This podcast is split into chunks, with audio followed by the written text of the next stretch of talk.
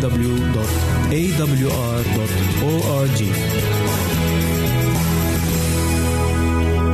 أعزائي المستمعين والمستمعات يسعدنا استقبال رسائلكم على العنوان البريد الإلكتروني التالي راسلنا at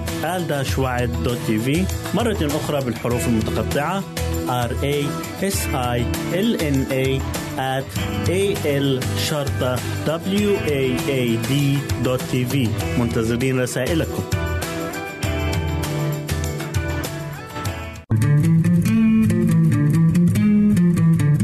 أنتم تستمعون إلى إذاعة صوت الوعي.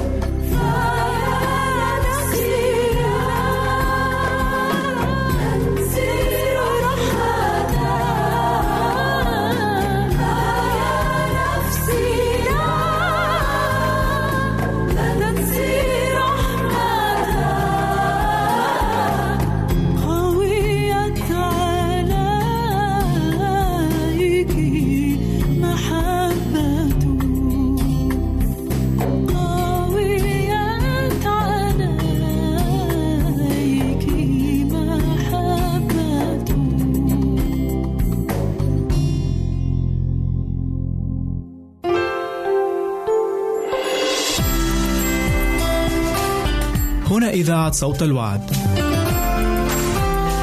لكي يكون الوعد من نصيبك. يمكنك استماع وتحميل برامجنا من موقعنا على الإنترنت www.awr.org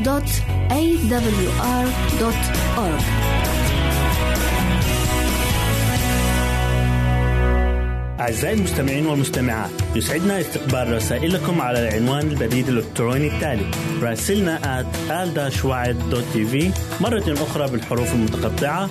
R A S I L N A at A L شرطة W A A D في منتظرين رسائلكم. إذا أردت دراسة الكتاب المقدس يمكنك الكتابة إلينا على عنواننا وستحصل على هدية قيمة بعد انتهائك من الدراسة.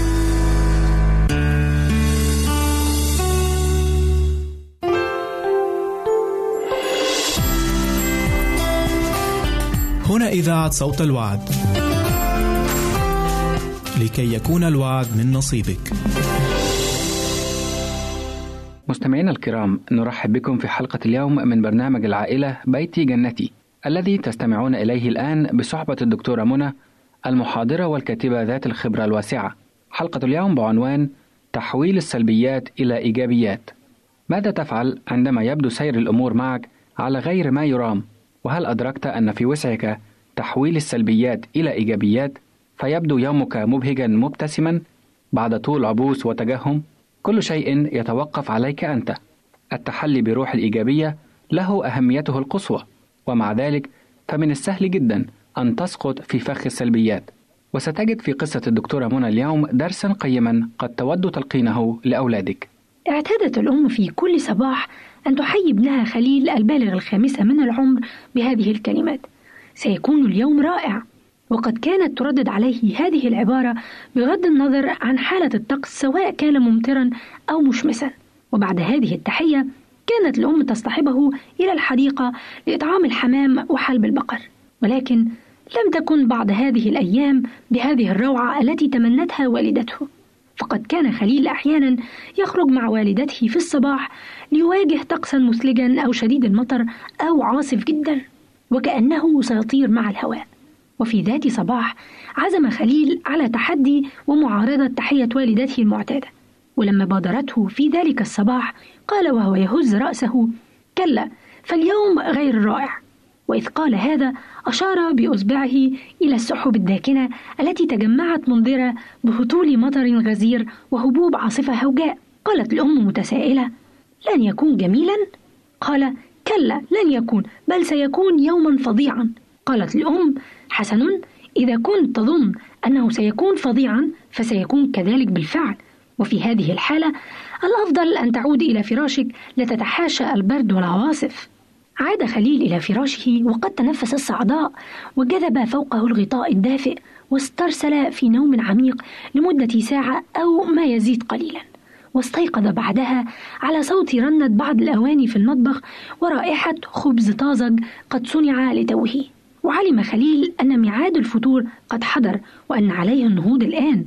ولكنه تعمد أن يبقى في الفراش لمدة عشر دقائق أخرى حتى يتأكد من فوات ميعاد الفطور المعتاد.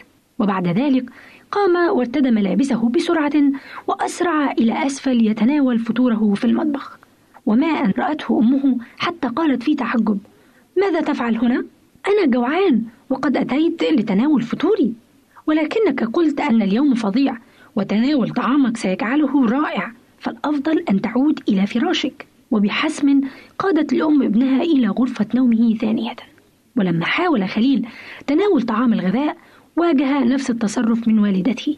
ولما حان ميعاد العشاء كان خليل يتدور جوعا بل ويكاد يموت. وهنا سألته أمه كيف كان يومك؟ فظيع بل أسوأ أيام حياتي. قالت الأم حسن فإني أريدك أن تتعلم شيئا على جانب كبير من الأهمية. أنت الذي تقرر فيما إذا كان يومك فظيع أو رائع. فالأمر متروك لك وشيء آخر أضيفه وهو أن عليك أن تعمل وتجاهد حتى تجعل يومك رائعا. وقد أصابت هذه الأم فيما قالت فالعديد من الناس يمضون في الحياة وهم يلومون الآخرين على بؤسهم وما يواجههم من منغصات ويشعرون بالمرارة لأن الدنيا لم تبتسم لهم ويتمنون أن يتمتعوا بالثراء في يوم ما. ولكن هذا اليوم لا يأتيهم أبدا. وهكذا يعيشون حياة البؤس يوما بعد الآخر دون أن يدركوا أنهم يمتلكون القدرة على تحويل السلبيات إلى إيجابيات والفظيع إلى رائع. والحقيقة هي أن السعادة موجودة في القلب فيمكنك أن تقرر وتعزم أن تكون سعيدا بغض النظر عن الظروف التي تحيط بك وفي المرة القادمة التي تأتيك التجربة لكي تتذمر من السلبيات أذكر بولس وسيلة في سجن فيلبي وكيف رنما وسبحا الله وسط هذه الظروف الحالكة فكانت النتيجة أن تجدد حارس السجن مع كل أهل بيته. وفيما بعد كتب الرسول بولس من سجنه المظلم في روما قائلا افرحوا في الرب كل حين وأقول أيضا افرحوا. فإذا كان لأحد أي عذر لأن يتشكى فبولس بالأولى ومع ذلك فقد رنم وابتهج في أحلك الظروف. وما دخل كل ذلك بالأطفال؟ إن الأطفال يعكسون تصرفات والديهم.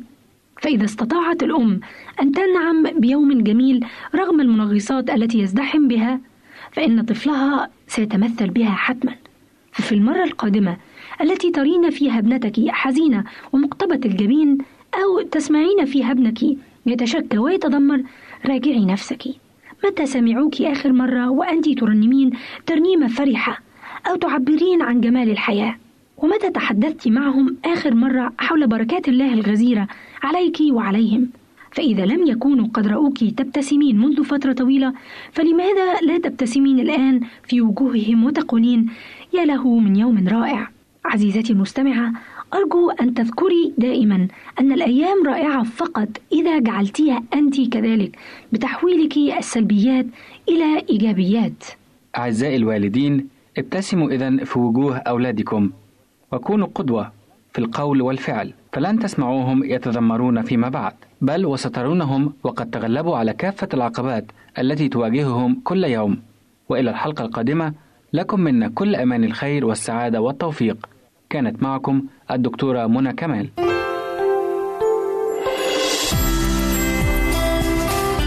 هنا إذاعة صوت الوعد. لكي يكون الوعد من نصيبك. يمكنك استماع وتحميل برامجنا من موقعنا على الإنترنت www.awr.org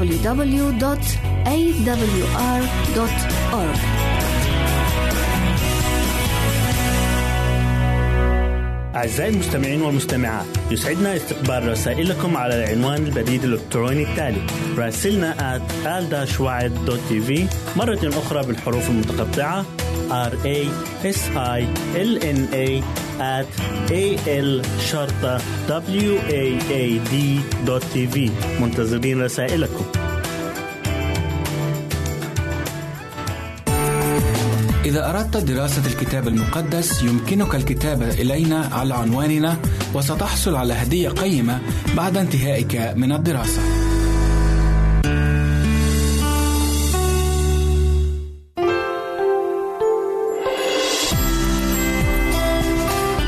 هنا إذاعة صوت الوعد. لكي يكون الوعد من نصيبك.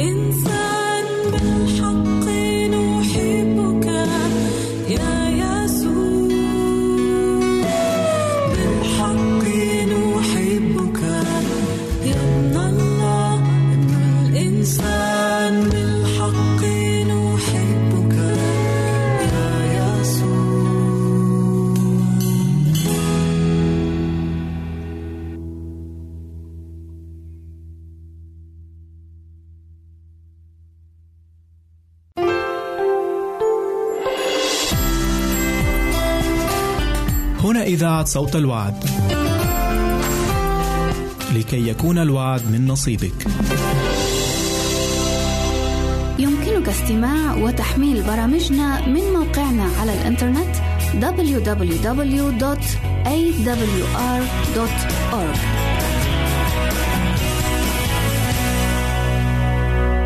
أعزائي المستمعين والمستمعات يسعدنا استقبال رسائلكم على العنوان البريد الإلكتروني التالي راسلنا at مرة أخرى بالحروف المتقطعة R A S I L N A at A L شرطة W A A D منتظرين رسائلكم.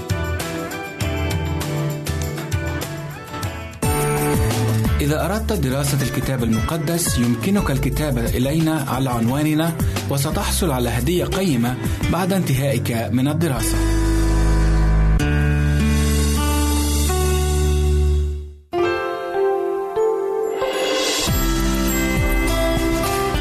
هنا إذاعة صوت الوعد. لكي يكون الوعد من نصيبك. أعزائي المستمعين يسعدنا أن نلتقي بكم مجددا في برنامج عالمنا الجديد لاكتشاف دولة جديدة من الدول العالم. فابقوا معنا. تقع دولة قطر في الجزء الجنوبي الشرقي لشبه الجزيرة العربية والجزء الجنوبي الغربي للقارة الآسيوية وهي شبه جزيرة في السواحل الخليج العربي. على شكل قوس مستطيل يتجه نحو الجنوب ويحدها من جهة الشرق والغرب والشمال الخليج العربي. أما الجهة الجنوبية فتحدها المملكة العربية السعودية. تعتبر قطر أحد الدول العربية الموجودة بين سلسلة دول الخليج العربي وتعد قطر من الدول الصغيرة حجما. إذ يبلغ مسطحها حوالي 11571 كيلومتر مربع وتضم العديد من المدن الجميلة كالوكرة والخور والريان والشمال وأم صلال بالإضافة إلى العاصمة الدوحة وتحتوي على العديد من المعالم السياحية ذات الطبيعة الخلابة وتتميز بقدرتها على توفير خدمات ممتازة للسياح الذين يقصدونها من مختلف العالم. جزيرة النخيل تعتبر هذه المنطقة من أكثر المناطق في قطر شهرة وجذبا للسياح إذ توجد في منطقة خليج الدوحة التي تحت التي تحتوي على العديد من الشواطئ التي يرتادها المئات يوميا وتعد مكانا لممارسة مختلف النشاطات الرياضية كالسباحة وركوب الخيل والزوارق. وتبعد هذه المنطقة عن الكورنيش بواسطة القارب حوالي خمس دقائق فقط. أما فيما يتعلق بالمعالم السياحية فأهم المعالم السياحية في قطر نجد منتجع شاطئ سيلين يوجد هذا المنتجع في مدينة مسيعيد على بعد 50 كيلومتر من العاصمة الدوحة يحتوي بين أرجائه العديد من الشاليهات والفلل الفخمة ذات المستوى العالي من التخطيط المعماري وتطل على البحر لتكون بذلك منظرا خلابا وتحتوي على العديد من الخدمات التي تقدمها التي يمكن أن تقام فيها كالخدمات الرياضية ركوب الخيل ولعب وكرة السلة ولعب التنس وكرة القدم والمطاعم الشعبية المختلفة. ومن أشهر هذه المطاعم نجد بومبيني ولاجون وبوباس وأي إكسوما وخدمات لعقد اجتماعات ومؤتمرات أيضا. أما فيما يتعلق بالمناخ نجد مناخ قطر هو صحراوي ساحلي حار صيفا مع ارتفاع نسبة من الرطوبة ودافي شتاء يميل إلى البرودة في المناطق الداخلية. وأمطاره قليلة شتوية موسمية أما بالنسبة للموارد الطبيعية فنجد النفط الخام والغاز الطبيعي والسمك والحديد. استخدام الأرض أما فيما يتعلق بالزراعة فتشكل الأرض الصالحة للزراعة نسبة ضئيلة من المساحة الكلية فنسبة المحاصيل الدائمة ضئيلة. أي ما يعادل 5% بالمجموع الكلي. أهم الصناعات بدولة قطر نجد صناعات بتروكيماوية تكرير النفط أسمدة فولاذ وصلب ومواد بناء. أما فيما يخص بالحكم فطبيعة شكل الحكم ملكي يحكم البلاد الأمير لا توجد أحساب سياسية ويوجد رئيس الوزراء. لدى قطر ما يكفيها من موارد الأسماك إلا أن ذلك لا يغني عن استيرادها العديد من الأصناف الغذائية الأخرى. على مر السنين تعطرت طرق تحضير الأطباق المحلية بمأكولات شبه القارة الهندية وإيران وبلاد الشام وشمال أفريقيا. ومن أهم هذه الأطباق نجد المجبوس وهو عبارة عن أرز متبل بالكثير من البهارات يحضر مع المأكولات البحرية أو اللحم ويقدم مع اللبن. بالإضافة إلى الغوزي والخروف المشوي الكامل المقدم مع الأرز والمكسرات أو الماعز المحشي مع الأرز المتبل وعادة ما تحتوي السفر القطرية على أطباق متنوعة كالدجاج والسمك والسلطات أعزائي المستمعين نتمنى للشعب القطر كل الرخاء والنماء وإلى اللقاء بكم إلى حلقة مقبلة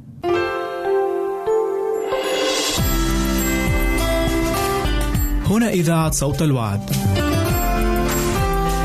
لكي يكون الوعد من نصيبك. يمكنك استماع وتحميل برامجنا من موقعنا على الإنترنت www.awr.org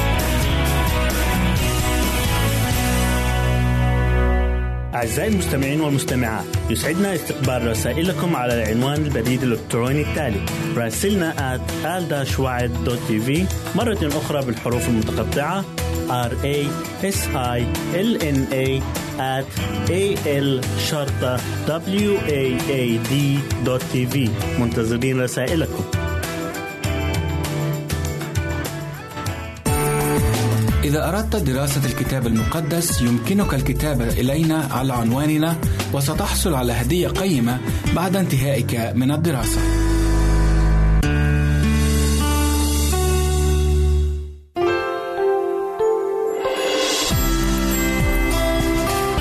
هنا إذاعة صوت الوعد. لكي يكون الوعد من نصيبك.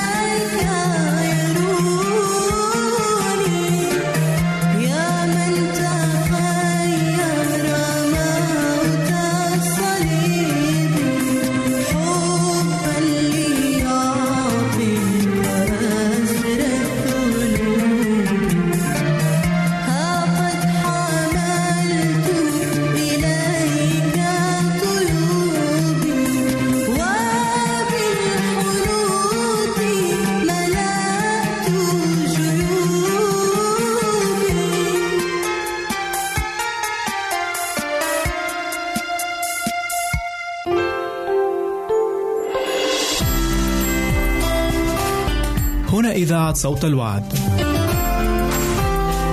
لكي يكون الوعد من نصيبك. يمكنك استماع وتحميل برامجنا من موقعنا على الإنترنت www.awr.org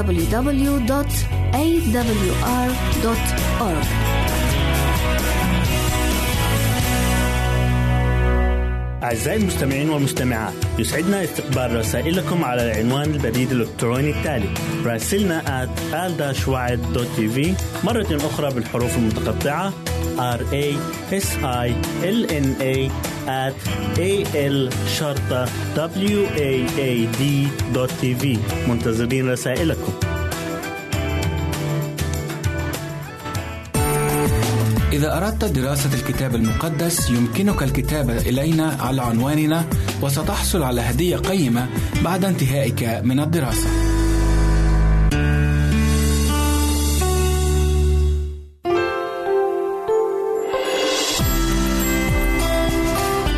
هنا إذاعة صوت الوعد. لكي يكون الوعد من نصيبك. ورحب بكم مستمعات ومستمعي راديو صوت الوعد في حلقة جديدة من برنامجكم لأن الوعد هو لكم. مع وعد جديد يأتينا من الإنجيل بحسب البشير متى الإصحاح الخامس والعدد الثالث إذ يقول طوبى للمساكين بالروح لأن لهم ملكوت السماوات. إن المساكين بالروح ليسوا هم الذين يعانون الفقر والخصاصة المادية كما رسخ بأذهاننا عبر التاريخ بأن المسكين هو ذاك المفلس الذي لا ذهب ولا فضة بحوزته. لكن المسكين الحقيقي هو المسكين بالروح أي الفقير روحيا. فهو الذي لا يملك الله على قلبه وحياته وهو الذي لا يهتدي إلى طريقه على نور معرفته بالله وبأحكامه. كما أن المسكين بالروح هو ذاك الذي يقارن حالته الروحية بالمثال الإلهي القدوس والكامل فيحتقر حالته المتردية ولا يحسب نفسه أهلا لأن يمثل في حضرة الله ولا أن يرفع عينيه إليه. ومثال على ذلك ما نقرأه في الكلمة المقدسة من إنجيل لوقا الإصحاح الخامس والأعداد من ثلاثة إلى ثمانية. فدخل يسوع إحدى السفينتين التي كانت لسمعان وسأله أن يبعد قليلا عن البر ثم جلس وصار يعلم الجموع من السفينة. ولما فرغ من الكلام قال لسمعان ابعد إلى العمق والقوا شباككم للصيد. فأجاب سمعان وقال له يا معلم قد تعبنا الليل كله ولم نأخذ شيئا ولكن على كلمتك ألقي الشبكة. ولما فعلوا ذلك أمسكوا سمكا كثيرا جدا. فصارت شبكتهم تتخرق فأشاروا إلى شركائهم الذين في السفينة الأخرى أن يأتوا ويساعدوهم فأتوا وملأوا السفينتين حتى أخذت في الغرق فلما رأى سمعان بطرس ذلك خر عند ركبتي يسوع قائلا اخرج من سفينتي يا رب لأني رجل خاطئ. إذا اعترته وجميع الذين معه دهشة على صيد السمك الذي أخذوه. قد نتعجب لسماع هذا الطلب الغريب الذي قاله بطرس للرب. هل كان يطرده من سفينته ولا حاجة له به؟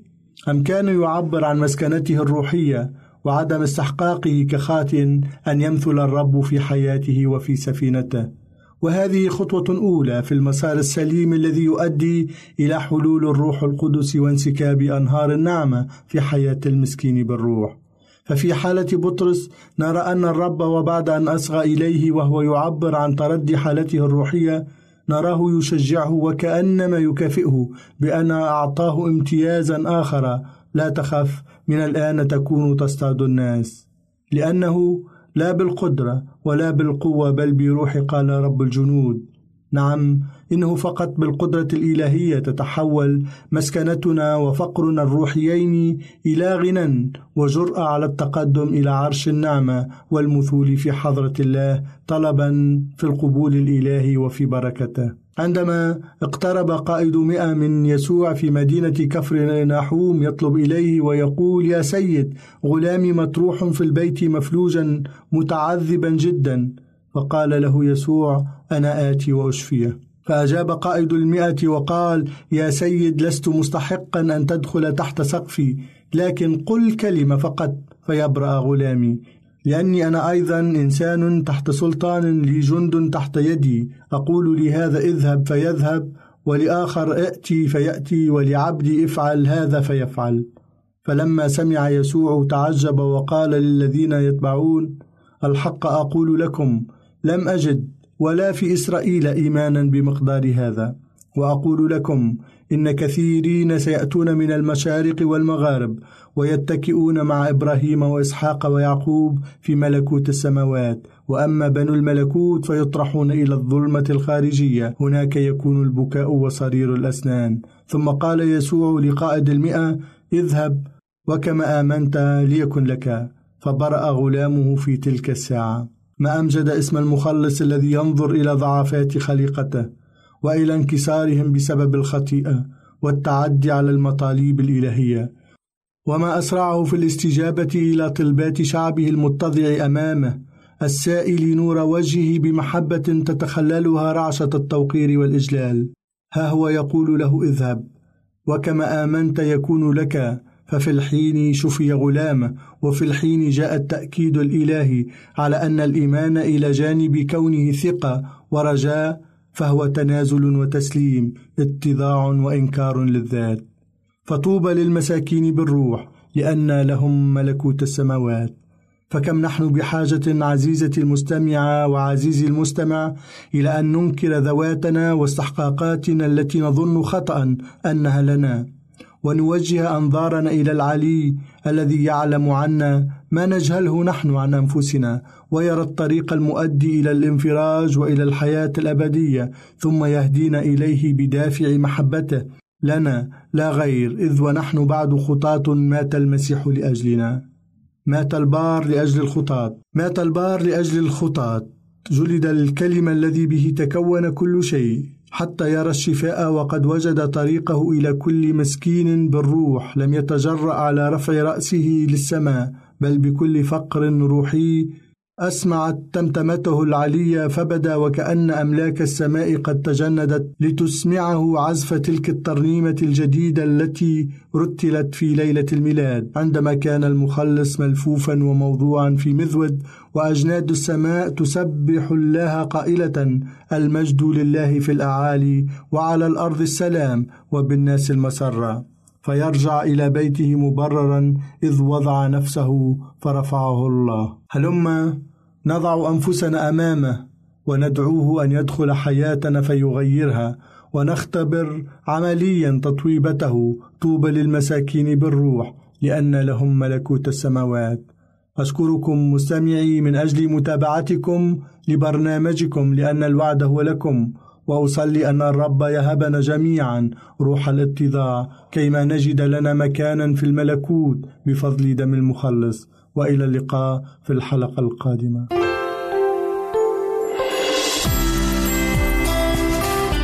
هنا إذاعة صوت الوعد.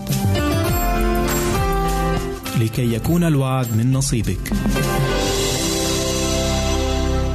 يمكنك استماع وتحميل برامجنا من موقعنا على الإنترنت www.awr.org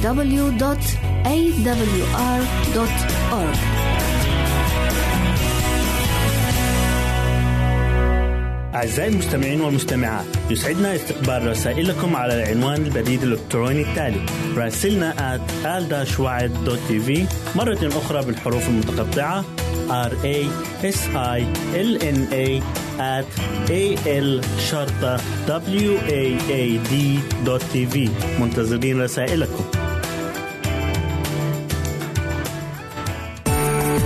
إذا أردت دراسة الكتاب المقدس يمكنك الكتابة إلينا على عنواننا وستحصل على هدية قيمة بعد انتهائك من الدراسة.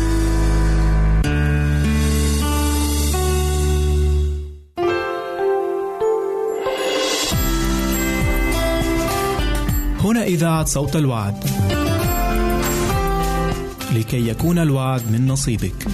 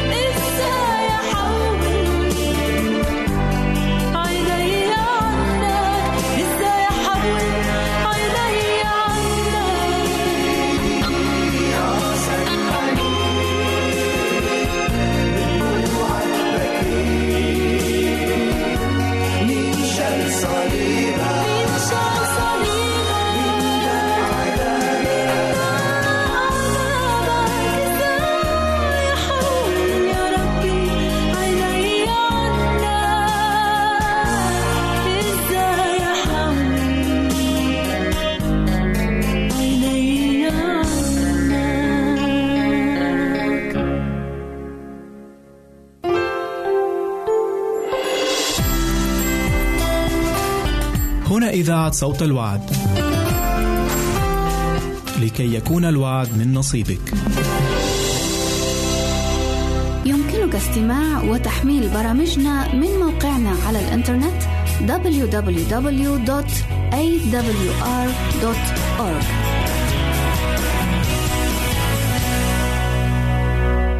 أعزائي المستمعين والمستمعات يسعدنا استقبال رسائلكم على العنوان البريد الإلكتروني التالي راسلنا at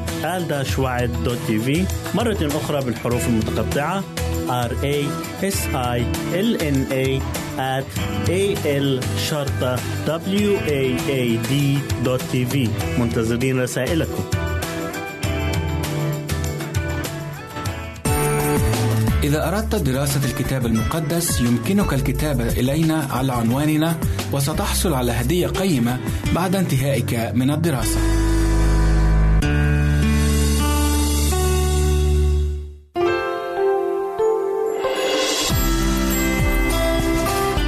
هنا إذاعة صوت الوعد.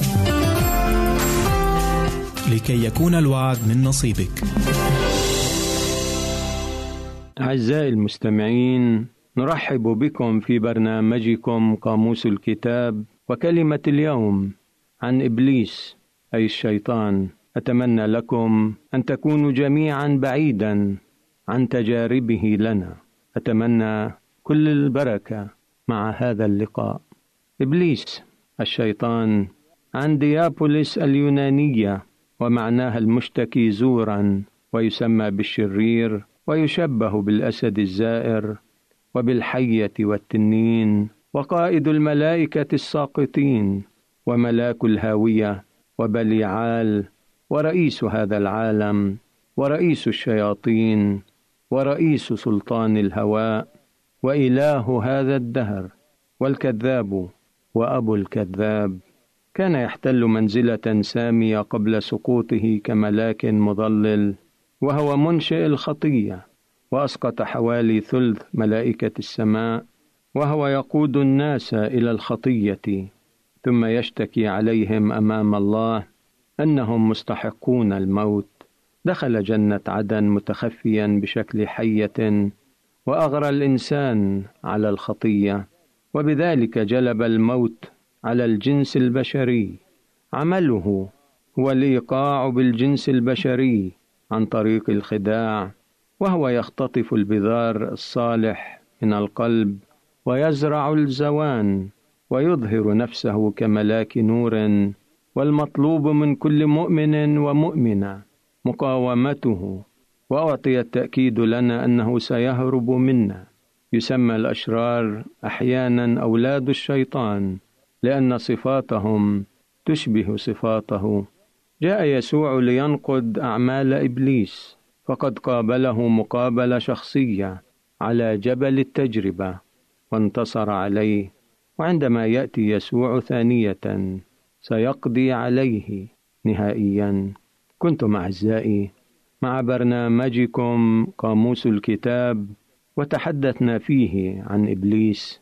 نتمنى أن نبتعد كل البعد عن مكايده ونعيش منتصرين باسم من انتصر وأعطانا روح الانتصار. تحية خير وسلام وفي رعاية رب المجد لنا لقاء.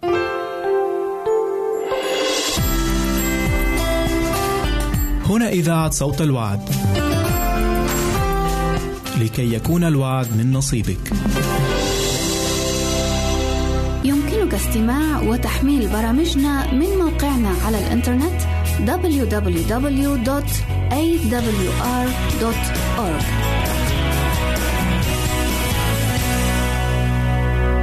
أعزائي المستمعين والمستمعات يسعدنا استقبال رسائلكم على العنوان البريد الإلكتروني التالي راسلنا at مرة أخرى بالحروف المتقطعة r a s i l n a at a l شرطة w a a d دوت تي في منتظرين رسائلكم إذا أردت دراسة الكتاب المقدس يمكنك الكتابة إلينا على عنواننا وستحصل على هدية قيمة بعد انتهائك من الدراسة.